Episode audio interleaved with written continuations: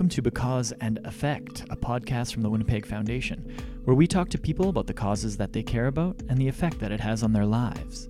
My name is Nolan Bicknell. 30 years is a long time. Steven Schipper took the reins of the Royal Manitoba Theatre Centre as their artistic director back in 1989 and has announced his retirement following the 2018 2019 season. It's been a opportunity to meet many interesting people and travel to many interesting places and you know the art form itself is a beautiful thing it mm-hmm. shares truths it shares stories and through those stories we create a more loving peaceful world Steven is a thoughtful and measured man, and though we started talking about the legacy of Royal MTC under his leadership and how that evolved, the conversation led to the value of art and, and artistry to society and, and sort of the power of theater to change lives, and even the time that he directed Keanu Reeves back in 1995. My conversation with Steven further cemented his credentials as a master storyteller, and it's an honor to have him on the Because and Effect podcast. I believe scientifically that audiences and artists coming together in theaters to share in the act of imagining builds bridges between people based on what we all have in common. We talked about a career helping to build the theater community in Winnipeg, true artistic collaboration, and the quality and balance that Steven and Royal MTC have strived towards for decades. Steven Schipper, Artistic Director of Royal Manitoba Theatre Centre, thank you for being on the podcast. We thank, really appreciate it. Thank you, Nolan. It's a great honor pleasure. So, 30 years in the role of artistic director, how does it feel to kind of be uh, taking your final bow with our MTC, as it as it were? The strongest feeling is one of gratitude for all the opportunities I've been given, and secondarily, I'm admittedly somewhat sentimental. Through the days, I feel, oh, this might be the last time I'll ever do. Oh yeah the meet and greet in the rehearsal hall. Oh, this is, might be the last time I'll ever speak with the director about the play before opening and talk about how we can enhance the production. Oh, this might be the last time. And there's just an endless list of sentimental, oh, this might be the last time. Well, it's good that you're able to have that foresight and, and see, and because then you can probably enjoy them that much more. I actually uh, feel as though they were always very special and uh, never took them for granted. But um, I do recognize um, that this particular work is coming to an end. Mm-hmm. So you've probably done this already in on your own, but can you reflect on the last 30 years and give me some highlights? Give me some stories of moments that you remember that you're like, "Whoa, that was a pretty special little experience."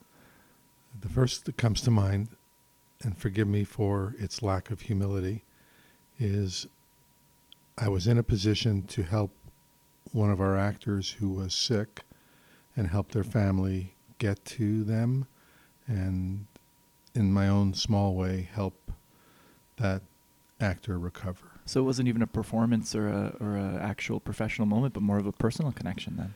It was because I was artistic director at Royal MTC and the actor, excuse me, was an actor in our employ. So it, it felt very much uh, a professional moment, but I'll never forget that. That's a connection. It's almost like a family. That's you're doing something for a family member at that point. I was there at the time. It was just an opportunity. I was given this opportunity to be of help, and much thanks, I, I was able to seize it, and um, I would get you know more specific, but I don't know about privacy. No worries. Yeah, issues. no, it's completely understandable. What about some uh, some plays or some performances that you look back on and, and sure. Think? I mean, I guess uh, other highlights that come to mind that aren't plays are uh, having helped our organization develop a really healthy board staff relationship.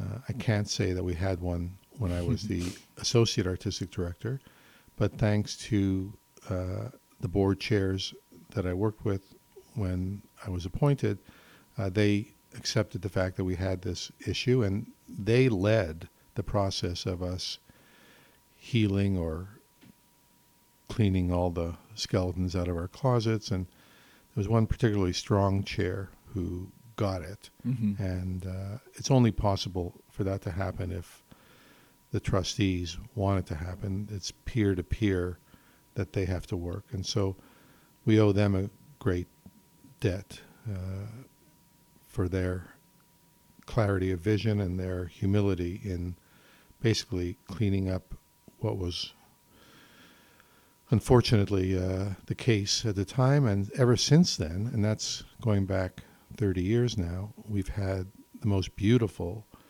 uh, candid, uh, mutually respectful relationship that I think is the envy of any not-for-profit Mhm. organization. We're uh, a great team. We we recognize that the board leads in terms of strategic vision and long-term vision, and the board recognizes that the staff lead on a day-to-day basis Mhm. and also in strategic matters. So Mhm. um, that you know will never be spoken of other than my lack of humility now. But um, I'm very proud of having been a part of that. And then, of course, uh, the endowment fund, which never would have happened without many of the trustees, especially Gail Asper. Uh, but it's something that from the first board meeting when I was artistic director, I would end every one of my reports to the board with the question, when is the best time to plant an oak tree? Uh, the answer is 20 years ago. When's the second best time? And the answer is right now. And this is our time to establish an endowment fund. Mhm. And I think uh, that was 11 years of saying that at every single board meeting before. They finally got it though. Well, no, actually, they, uh, our board said, you know, let's let's hire, uh, and uh, again, I don't, I'm not sure. Uh, well, I'll give them a plug. Let's hire uh, Ketchum Canada, which is a consultant Mm. company for this kind of thing. Let's do um, a feasibility study. Is there an appetite for an endowment fund? And the answer came back no. Hmm. Everyone we spoke to said no. Like speaking Uh, to your members or Exactly. Yeah, okay, yeah, gotcha. constituents, um, stakeholders. I mean, and when we heard uh, no, we also heard, but we would support a capital campaign. Mm.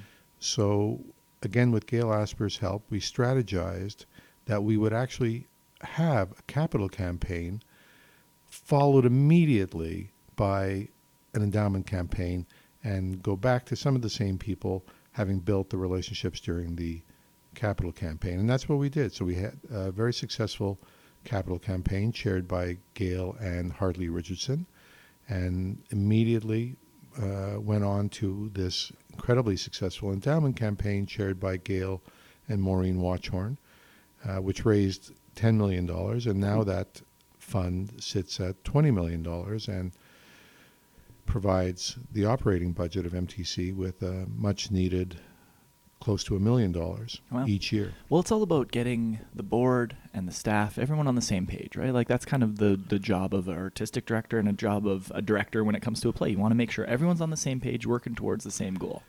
For sure. Uh, it's important to be clear about what direction we're all heading in. It's Mhm. also important to have open and candid conversations about the options for which direction we're taking so that there isn't a kind of dictatorial uh, aspect to it. Mhm. It's not only about uh, setting it for everyone, it's about hearing all of the options. And like we, as we like to say in the theater, the best idea in the room prevails. Mm. So as a director, I'm often uh, repeating that on the first day to ensure that everyone knows the ideas can come from anyone. Mhm. And the ideas can come from the actors, the stage managers, the maintenance crew. In our theater operations, it can come from box office, it can come from front of house, it can come from marketing, it can come from anyone. And it is true that as the director or as the artistic director, it's my responsibility to choose and to finally make a decision about which direction we're going to go in. But it hardly ever was one that I thought of. It seems like the well, it seems like the best art is when true collaboration can take place. You know. Totally, Nolan. That's that's the key. It's we in the theater are uh, in a truly, genuinely collaborative art form. When you're open, completely open to it, and no ego, like egos left at the door a little bit. Please and thank you. Yeah, for sure. Can you give me some uh, moments where that happened, and like some career highlights where everything just came together and the play was perfect? And Uh, I, I can't think of a play that it didn't. oh, there you go. in. Um, I guess if you it- set if you set that expectation right at the start that everyone working here has to have that that same yeah, goal in mind. Yeah, I, I can think of a offstage moment that was instrumental. Um, when I arrived, there was unfortunately a pattern of us hiring uh, mostly out of town actors, Mm. and we held a town hall meeting, maybe in the first weeks of my tenure, and one of the actors said, "You know, part of the problem is directors hire people that they know." hmm and the out of town directors don't know us. So we said from that moment on, and let's remember one of the reasons I got the job was because they let the previous artistic director, who was a great guy, Rick McNair, go because unfortunately we had incurred uh, a very large deficit one year, and as often happens in hockey and in theater, you fire the coach. So they hired the assistant, or in this case, the associate. Anyway, um, we didn't have a lot of money, is the point of Mhm. that little tangent. But still, we said, okay, from now on, every out of town director has to come to Winnipeg and audition the local community first. And if we can find someone here, we will cast someone here. And only if we can't will we look to the rest of Canada. And only if we can't, the rest of Canada will look to the world. So from that time to now, we've moved from approximately less than 10% of the actors from Winnipeg being hired in our shows to now over 60%. And sometimes Wow. it's 80%, and sometimes Yeah. it's the entire cast. And they're getting those jobs on their own. There isn't a quota where we say you have to hire from Winnipeg. Just they're give 'em a auditioning. they're competing. Exactly. Yeah. And that came from an actor. That didn't come from us. That came from an actor. How does that help with the cohesion on a show when people? It, you're almost like creating a little microcosm of a community, right? So how does that help when everyone's kind of cut from the same cloth and from the maybe same neighborhoods or whatever? Does that increase or decrease the the, It- the show? There are many um, companies, theater companies, that work with companies, and the actors therein get very familiar with each other, Mhm. and there's a great deal of trust that happens. But I think it's healthy that that isn't the case at our theater. That companies form for the show, Mhm. and each play has often a different group of actors, and they're going to bond uh, if the director's the right director, and Mhm. if the stage manager is the right stage manager, and there's no um, evil in in you know the acting company, then they're going to bond naturally and form that cohesive company Right. you're talking about. It's kind of so. Is there sort of like sticking with the hockey analogy? You know, line mates get sort of chemistry together. So yes, that's very important with actors as well. I would assume. absolutely, and uh, the most generous actors are the best actors, and they're the ones who are constantly looking out for their fellow actors, and in a sense, with the hockey analogy, passing the puck. Right. I've heard that a lot when it comes to acting, like being a generous actor. Can you break that down for me a little bit? It, Sure. like- uh, an ungenerous actor, uh, me, me, me, it's all about me, is either intentionally stealing focus. So I'll give you a, a Mm. funny story about that one, but I'll just finish the thought. Or um, standing upstage, which is uh, away from the audience, uh, behind the back of a fellow actor, um, and our eyes will naturally go to that person right.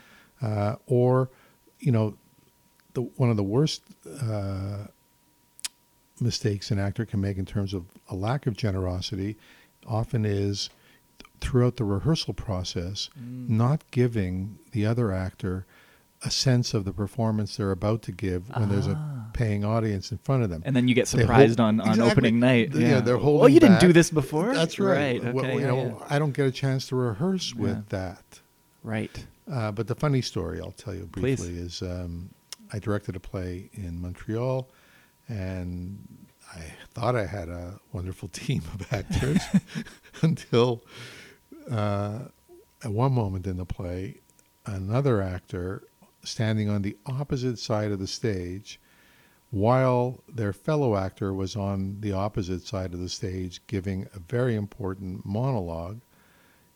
This actor pulled out a white handkerchief that I'd never seen before in rehearsal and began mopping his brow throughout the entire speech of that other actor. So tell me that's anyway. Yeah. Um, An example of a that- little bit. I- that's the only one I can think of. That's very yeah odd. Do you have any stories about? I read last night doing a little bit more research on on you and your career uh, about Keanu Reeves coming in to Winnipeg in '95. Do you have any stories about that when he played Hamlet for you? What a gentleman.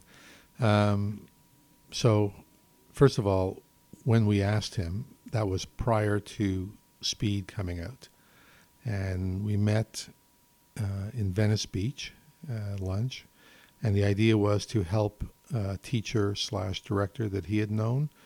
Um, and if he played the part, I was going to get a lot of publicity for the director. And we agreed, uh, and he agreed. And he said, okay, but like how much notice do I need to give you in case I have to drop out? And I said, Keanu, just say no now. No problem. Yeah. No is an acceptable answer. But if we promise you to our audience, then you can't drop out. And he looked at me and I could see in his eyes, okay, if that's who you are, I'm with you. Mm. And so he said yes about a the month dedication to the audience.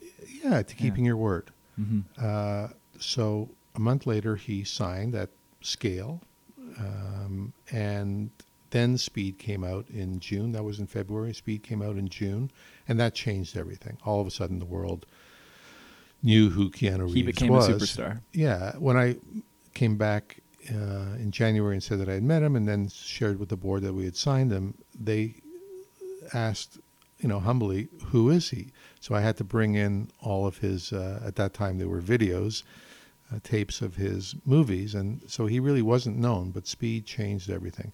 And then to finish the story, uh, he en- ended up getting a six million dollar offer to be in Heat Okay. uh, I think it was the Val Kilmer role, and he turned it down. He was going to Wow. keep his word, uh, make, you know, I guess it's fair to, it's okay to share, you know, a thousand dollars a week, Wow. being an actor at Royal MTC, uh, and turned down that movie because he kept his word. Amazing. Do you remember anything about his performance that stood out? I remember that it was the first Hamlet, and I'd seen many that I didn't fall asleep, Okay, that's a good, good review. and that I cried at the end. Wow. That uh, here was a young Hamlet who was tragically, uh, his life was snuffed out uh, at too early a stage, and he and he was tremendous in the Mhm. role. I mean, he was a little nervous on opening night, but uh, the London Times, London Sunday Times, uh, said he was one of the all-time great Hamlets. Unreal. Fantastic. So obviously the arts is a cause that you care about. Do you, have you always cared about it or did it No, I, I came quite late. I Yeah, was okay. a 17 year old uh, studying at McGill, a different subject, physics, believe it or not. Really? And on a lark, I wanted to take a break from the library and went to audition for A Midsummer Night's Dream. And that process convinced me that I had found my calling, which I think I had been changing what I thought I found when I found my calling each month. But when I came home and told my parents it was the theater, they cried mm-hmm. and uh, were so vehemently against it that I think I spent the next two years trying to prove them wrong. And by that time, I was blessedly stuck. And so I have no regrets. Um, Wow. It's been a opportunity to meet many interesting people and travel to many interesting places. And, you know, the art form itself is a beautiful thing. It Mhm. shares truths, it shares stories, and through those stories, we create a more loving, peaceful world.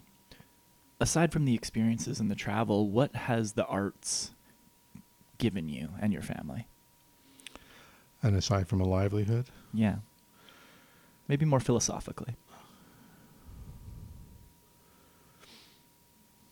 well, I didn't know how powerful stories were before I became involved. And even as I became involved, I really learned over the decades just how powerful stories are. And when you think about it now in hindsight, you know, the biblical stories, why are they so powerful? Well, they're great narratives. And it's stories that seem to be able to transform people to have an experience that changes either the way we think or the way we feel and and have a have a lasting effect so as I've uh, learned um, and I didn't know I thought I was going to you know entertain and Mhm. and work with other people in a fun um, art form, and that's all true.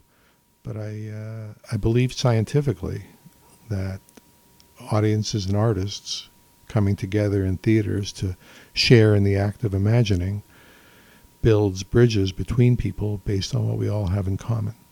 And that's the strength of a well-written narrative or a well well-written play too, coming to life.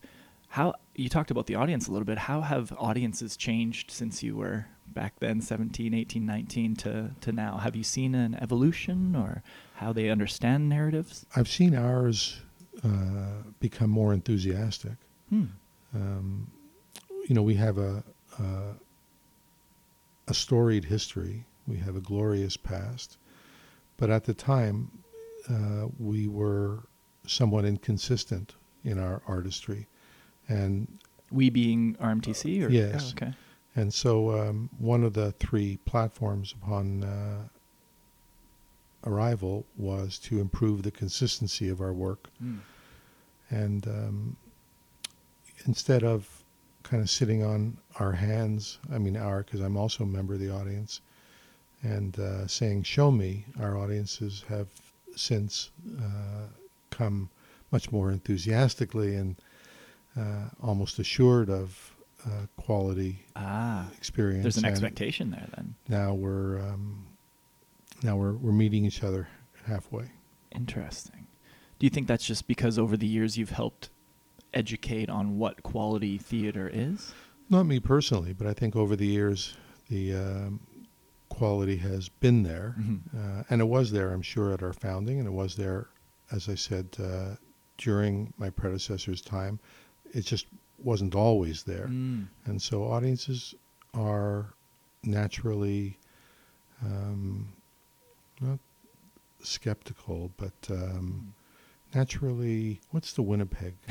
uh, you know, Les Mis, for example, back in '89, when it first came to Winnipeg, uh, the Mervishes who produced it shared with us that Winnipeg was the second most difficult pre-sale in North America. Only Detroit, which was a notorious paycheck town where you got your paycheck on Thursday and didn't decide how to spend it until then, only Detroit didn't sell as well before it opened. Huh.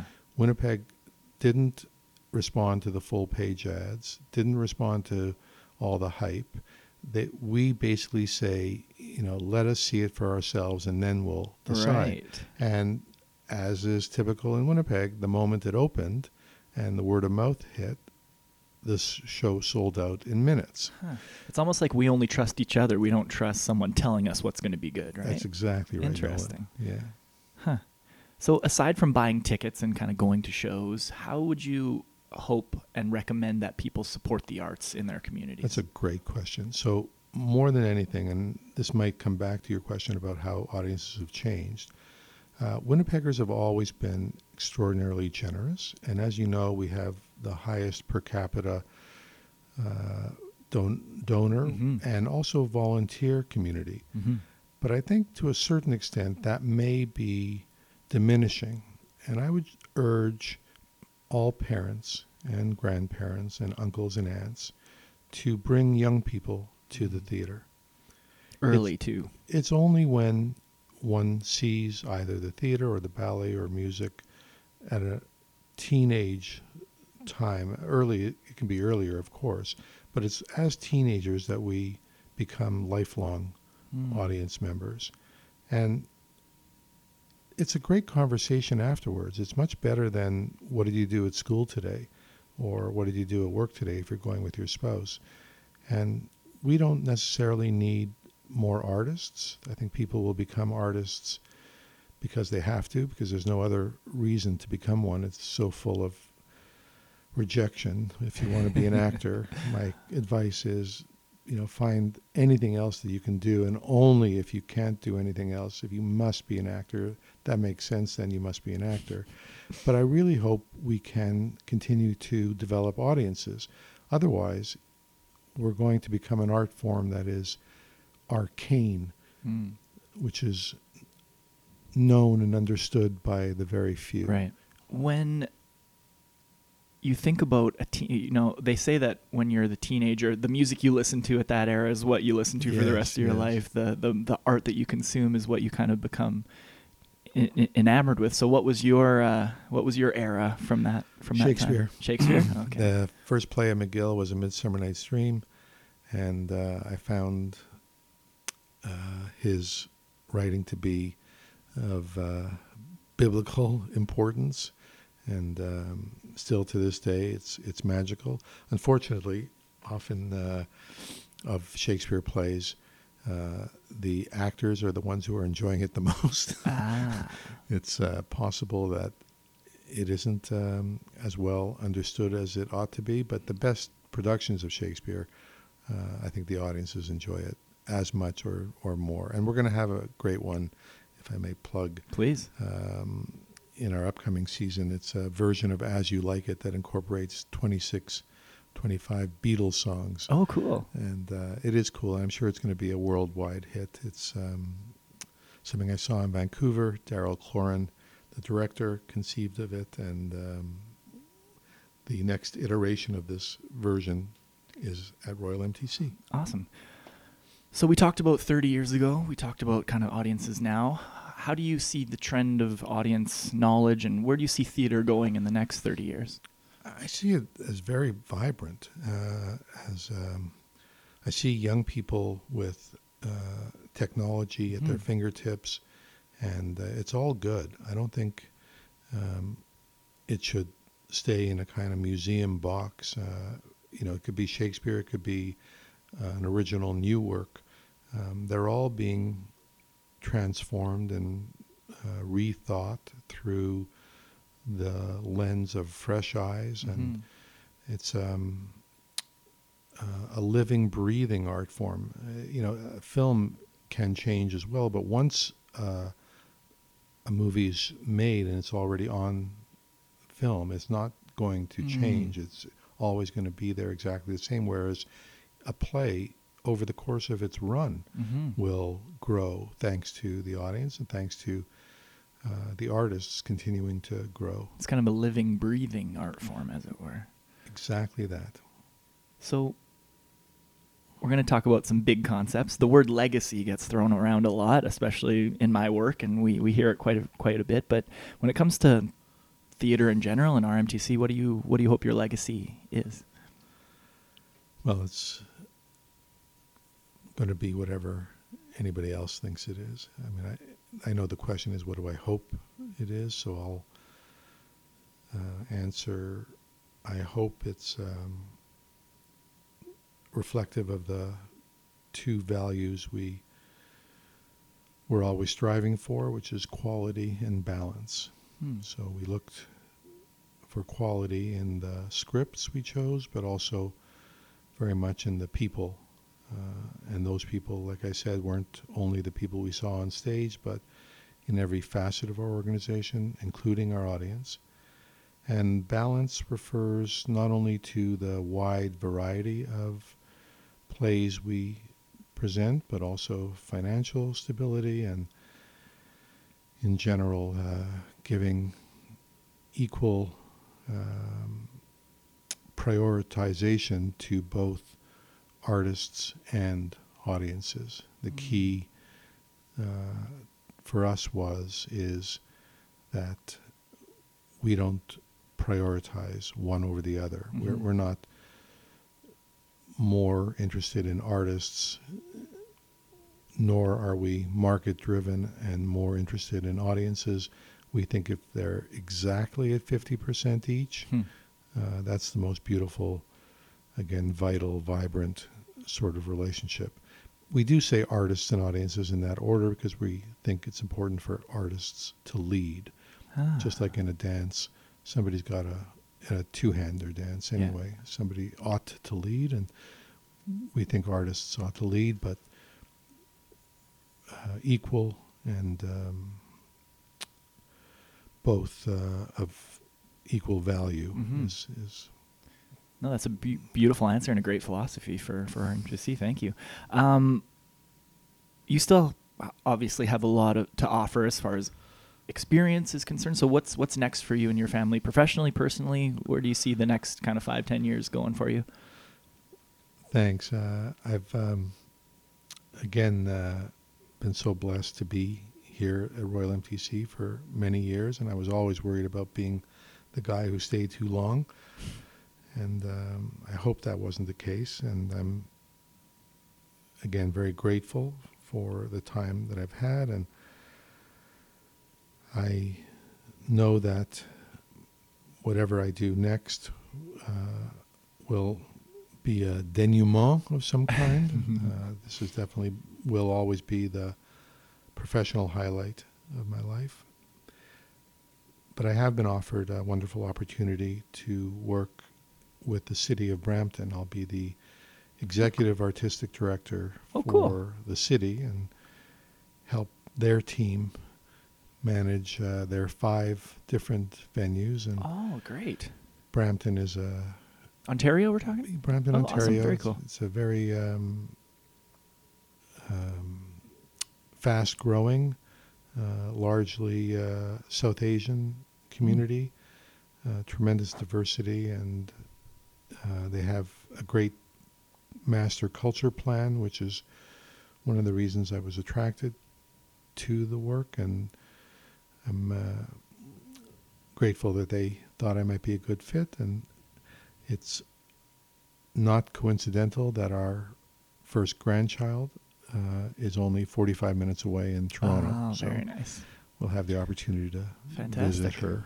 Well, good luck with that. Thank you for uh, agreeing to be on this podcast. At the end of our conversation, we're, we do a little thing called Just Because, where we're going to ask you seven quick questions. I want you to kind of give your answers as you would, and, and we'll go from there. Are you okay with that? Thank you. Sounds good. Okay. Question number one What is the first cause that you remember caring about? As the child of Holocaust survivors, the first cause I remember caring about was the fight against anti Semitism. Mm-hmm. If money, politics, and logistics were no issue at all, what's the first thing you would do in support of your cause? I would teach every child that anti Semitism is evil and people who hate Jews are evil bigots, and I'd continue teaching that truth for generations until there were no more anti Semites. Great idea. What is the biggest misunderstanding or stigma around that particular cause? I would teach every child that there's no easy root cause to blame anti Semitism on, like slavery. The origins of anti Semitism lie in the distant past. Its earliest example may be the biblical Pharaoh turning on the Jewish inhabitants of Egypt. Jews encompass race, religion, and culture, and anti Semitism also encompasses racism, religious hatred, and cultural hostility. It's why people of Jewish origin can be anti Semitic, hating Mm. not themselves but Jews. hmm How do you know when it's time to throw in the towel? It's never time to give up the fight against anti Semitism because the hatred that is first aimed at Jews never stops there. Those who threaten Jews pose a danger to broader society as well. What's the best piece of advice that you've ever been given? The best advice I've ever been given is to be grateful. Who gave you that advice?